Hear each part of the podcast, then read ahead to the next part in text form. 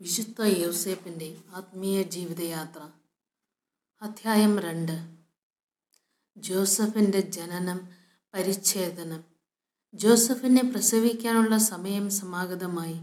റാഹേൽ തന്റെ ദൈവത്തോട് തീഷ്ണമായി പ്രാർത്ഥിക്കുകയും ആ സൗഭാഗ്യ ദിനത്തിനായി തന്നെ തന്നെ ഒരുക്കുകയും ചെയ്തു. പ്രാർത്ഥനയുടെയും കാത്തിരിപ്പിന്റെയും അവസാനം ആ സുദിനം വന്നു ചേർന്നു. അനുഗ്രഹീതയായ അമ്മാതാവ് മാതാവ് വലിയ ക്ലേശങ്ങളൊന്നും കൂടാതെ ജോസഫിനെ പ്രസവിച്ചു. ജോസഫിന്റെ ജനനം അവന്റെ അമ്മയ്ക്കും അതുപോലെ ആ സമയത്ത് അവളെ പരിചരിച്ച മറ്റ് സ്ത്രീകൾക്കും വലിയ സമാശ്വാസം പ്രദാനം ചെയ്ത ഒരു അനുഭവമായിരുന്നു. പിറന്നു വീണ ശിശുവിന് മാലാഹയ്ക്കടുത്ത ശോഭയും മുഖപ്രസന്നതയും ഉണ്ടായിരുന്നു. നവജാത ശിശുക്കളുടെ രൂപഭാവങ്ങളിലും സവിശേഷതകൾ ആ സമയത്ത് തിരിച്ചറിയുക സ്വാഭാവികമായ വിഷമമാണ്. എന്നാൽ ജോസഫിന്റെ കാര്യം വ്യത്യസ്തമായിരുന്നു. ദൈവത്തിന്റെ നിയോഗവും തിരഞ്ഞെടുപ്പും പ്രസ്പഷ്ടമാക്കും വിധം ശൈശവദശയിൽ തന്നെ ആത്മീയ ചൈതന്യം പ്രകടമായിരുന്നു. അവന്റെ മുഖം ദർശിക്കുന്നവരുടെ ഹൃദയത്തിൽ ആത്മീയ ചലനങ്ങൾ സൃഷ്ടിക്കും വിധം അത് പ്രവർത്തനോത്മുഖമായിരുന്നു. ശിശുവിന്റെ ഉന്നത പ്രഭാവമുള്ള മുഖഭാവം ശ്രദ്ധിച്ച മാതാപിതാക്കൾ അവന്റെ ജനനത്തിന് മുമ്പ് തന്നെ അവരോട് പറഞ്ഞ കാര്യങ്ങൾ അനുസ്മരിക്കുകയും അവരുടെ ബോധ്യം ഒന്നുകൂടി അരക്കിട്ട് ഉറപ്പിക്കുകയും ചെയ്തു. പ്രസവാനന്തര കാര്യങ്ങൾ പൂർത്തിയാക്കി കഴിഞ്ഞ ഉടനെ അമ്മ അവളുടെ പൊന്നോമന മകനെ വാത്സല്യപൂർവം കയ്യിലെടുക്കുകയും സുരക്ഷിതവും സുഖപ്രദവുമായി അവനെ പ്രസവിക്കാൻ അവളെ അനുഗ്രഹിച്ച കർത്താവിന് നന്ദി പറയുകയും ചെയ്തു. അവളുടെ കടിഞ്ഞുൾപുത്രനായ മകനെ ദൈവത്തിന്റെ ശുശ്രൂഷകൾക്കായി ജെറുസലേം ദേവാലയത്തിൽ വിട്ടുകൊടുത്തുകൊള്ളാമെന്ന് അവിടുത്തേക്ക് വാക്കുകൊടുക്കുകയും ചെയ്തു. എന്നാൽ ദൈവമായ കർത്താവ് അവനെ ദൈവവചനത്തിന്റെ മാതാവായ പരിശുദ്ധാത്മാവിന്റെ മണവാട്ടിയായ പരിശുദ്ധ കന്യാമറിയത്തിന്റെ പരിപാലകനായി മുൻകൂട്ടി നിയോഗിച്ചു കഴിഞ്ഞിരുന്നു. അത്യുന്നത ദൈവം അവളുടെ സമർപ്പണങ്ങളിലും പ്രാർത്ഥനകളിലും സംപ്രീതനായി. തന്റെ മകൻ ജെറുസലേം ദേവാലയത്തിൽ പുരോഹിത ശുശ്രൂഷ ചെയ്യുന്നത് കാണാനുള്ള അമ്മയുടെ ആഗ്രഹം കർത്താവ് സഫലീകരിച്ചു കൊടുത്തില്ലെങ്കിലും അതിനേക്കാൾ ഉന്നതവും മഹത്വപൂർണവുമായ പദവിയിലേക്കാണ് ദൈവം ജോസഫിനെ ഉയർത്തിയത്. ജോസഫിന്റെ ജനനവും ആ സമയത്ത് നടന്ന അസ്വാഭാവിക സംഭവങ്ങളും നസ്രത്ത് മുഴുവൻ വലിയ വാർത്തയായി കഴിഞ്ഞിരുന്നു. പറുദീസായിലെ മാലാഹയെപ്പോലെയാണ് ആ കുഞ്ഞിനെ കണ്ടാൽ തോന്നുന്നതെന്ന് ആ നാട്ടുകാർ തമ്മിൽ തമ്മിൽ പറയാൻ തുടങ്ങി. കേട്ടവരെല്ലാം അതിൽ ആവേശഭരിതരാകുകയും ചെയ്തു. മുമ്പ് തങ്ങൾക്ക് പ്രത്യക്ഷപ്പെട്ട ആ മൂന്ന് നക്ഷത്രങ്ങൾ അവരുടെ വസതിയുടെ മുകളിലെ ആകാശത്ത് വീണ്ടും പ്രത്യക്ഷപ്പെട്ടു. അവരെ വിസ്മയിപ്പിച്ചുകൊണ്ട് പ്രത്യക്ഷപ്പെട്ടെങ്കിലും താമസം വിന അപ്രത്യക്ഷമായി. ആ സമയത്ത് ജോസഫ് കണ്ണുകൾ തുറന്ന് സ്വർഗത്തിലേക്ക് വീക്ഷിക്കുകയും നക്ഷത്രങ്ങൾ ശ്രദ്ധിക്കുകയും ചെയ്തു. തന്റെ ജനന സമയത്ത് ദൈവം ഈ ലോകത്തിന് നൽകിയ വിസ്മയകരമായ അടയാളത്തെ പ്രതി ആശ്ചര്യം പ്രകടിപ്പിച്ചു. ജോസഫ് ജന്മനാ ശാന്തനായിരുന്നു. അവന്റെ മാതാപിതാക്കൾക്ക് അത് വലിയൊരു ആശ്വാസവും അനുഗ്രഹവുമായിരുന്നു. പ്രത്യേകിച്ച് അവന്റെ അമ്മയ്ക്ക്. അവനെ വളരെ സന്തോഷത്തോടും ശ്രദ്ധയോടും കൂടിയാണ് അവൾ വളർത്തിക്കൊണ്ടുവന്നത്. സാധാരണയായി കൊച്ചുകുട്ടികളെ മനുഷ്യർ താലോലിക്കുന്നത് പോലെ മറ്റുള്ളവർ ജോസഫിനെ അനാവശ്യമായി എടുക്കുന്നതും അമിതമായി താലോലിക്കുന്നതും അവൻ ഇഷ്ടപ്പെട്ടിരുന്നില്ല. അമിതമായ ലാളനയും പരിഗണനയും എല്ലാം ശൈശവദശയിൽ തന്നെ ജോസഫ് വെറുത്തിരുന്നു. അവന്റെ വിളിക്കും തെരഞ്ഞെടുപ്പിന് അനുസൃതമായ പരിശുദ്ധി കാത്തു സൂക്ഷിക്കുന്നതിൽ കുട്ടിക്കാലം മുതലേ ജോസഫ് ശ്രദ്ധയുള്ളവനായിരുന്നു. അവന്റെ മാതാപിതാക്കന്മാർ ഒഴികെ മറ്റുള്ളവർ അവനുമായി കൂടുതൽ ഇടപഴകുവാനോ ഹൃദയം തുറന്ന് അവരോട് പെരുമാറുവാനോ ജോസഫ് ആരെയും അനുവദിച്ചിരുന്നില്ല. കുട്ടി ഇക്കാര്യത്തിൽ തൽപരനല്ലെന്ന് തിരിച്ചറിഞ്ഞ മാതാപിതാക്കൾ പോലും അവനെ അമിതമായി ലാളിക്കുവാനോ അനാവശ്യമായ സ്നേഹം പ്രകടിപ്പിക്കുവാനോ തുനിഞ്ഞിരുന്നില്ല. അവനോടുള്ള എല്ലാ കാര്യങ്ങളിലും അവർ നിയന്ത്രണം പാലിച്ചിരുന്നു. വിശുദ്ധ ലിഖിതങ്ങളിലെ അനുശാസനകളും യഹൂദ പാരമ്പര്യവും അനുസരിച്ച് അവന്റെ ജനനത്തിന്റെ എട്ടാം ദിവസം കുട്ടിക്ക് പരിച്ഛേദനം നടത്തുകയും ശിശുവിന് ജോസഫ് എന്ന പേര് നൽകുകയും ചെയ്തു. പരിച്ഛേദനം നൽകിയ വേളയിൽ ആദ്യമായി അവൻ ഒന്ന് കരഞ്ഞു എങ്കിലും വേഗം ശാന്തനാകുകയും ചെയ്തു. ആ സമയത്ത് ദൈവം നിരവധിയായ കൃപകൾ അവന്റെ മേൽ ചൊരിഞ്ഞു. അതിൽ ഏറ്റവും വേഗത്തിൽ പ്രകടമായതും പ്രവർത്തനക്ഷമമായതും വിവേകം എന്ന വരമാണ്.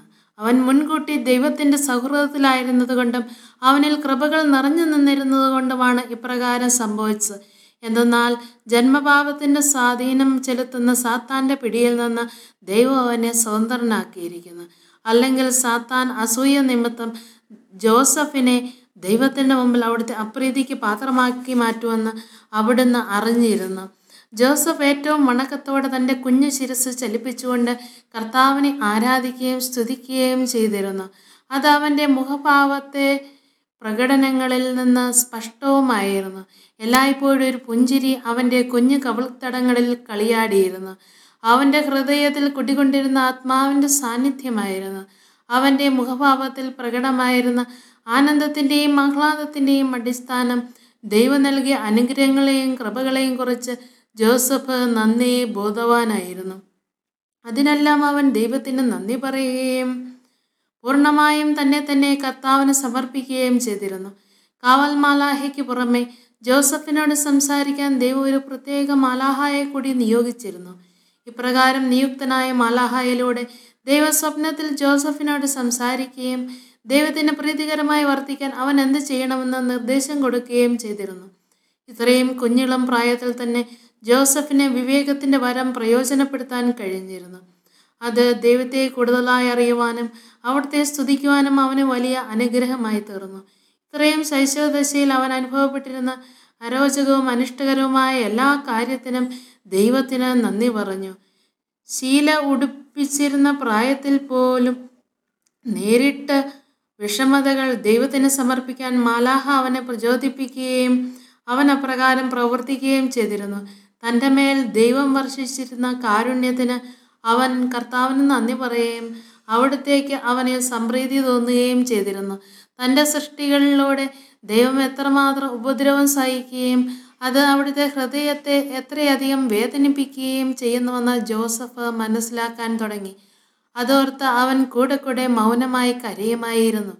എങ്കിലും തന്റെ മാതാപിതാക്കന്മാർക്ക് അത് ദുഃഖകാരണമാകാതിരിക്കാൻ രഹസ്യമായിട്ടാണ് അങ്ങനെ ചെയ്തിരുന്നത്. അവന്റെ അവൻ തന്റെ കണ്ണുനീരും സങ്കടങ്ങളും കർത്താവിന് സമർപ്പിക്കുകയും അതുവഴി വലിയ കൃപ ദൈവത്തിൽ നിന്ന് സ്വായത്തമാക്കുകയും ചെയ്തിരുന്നു.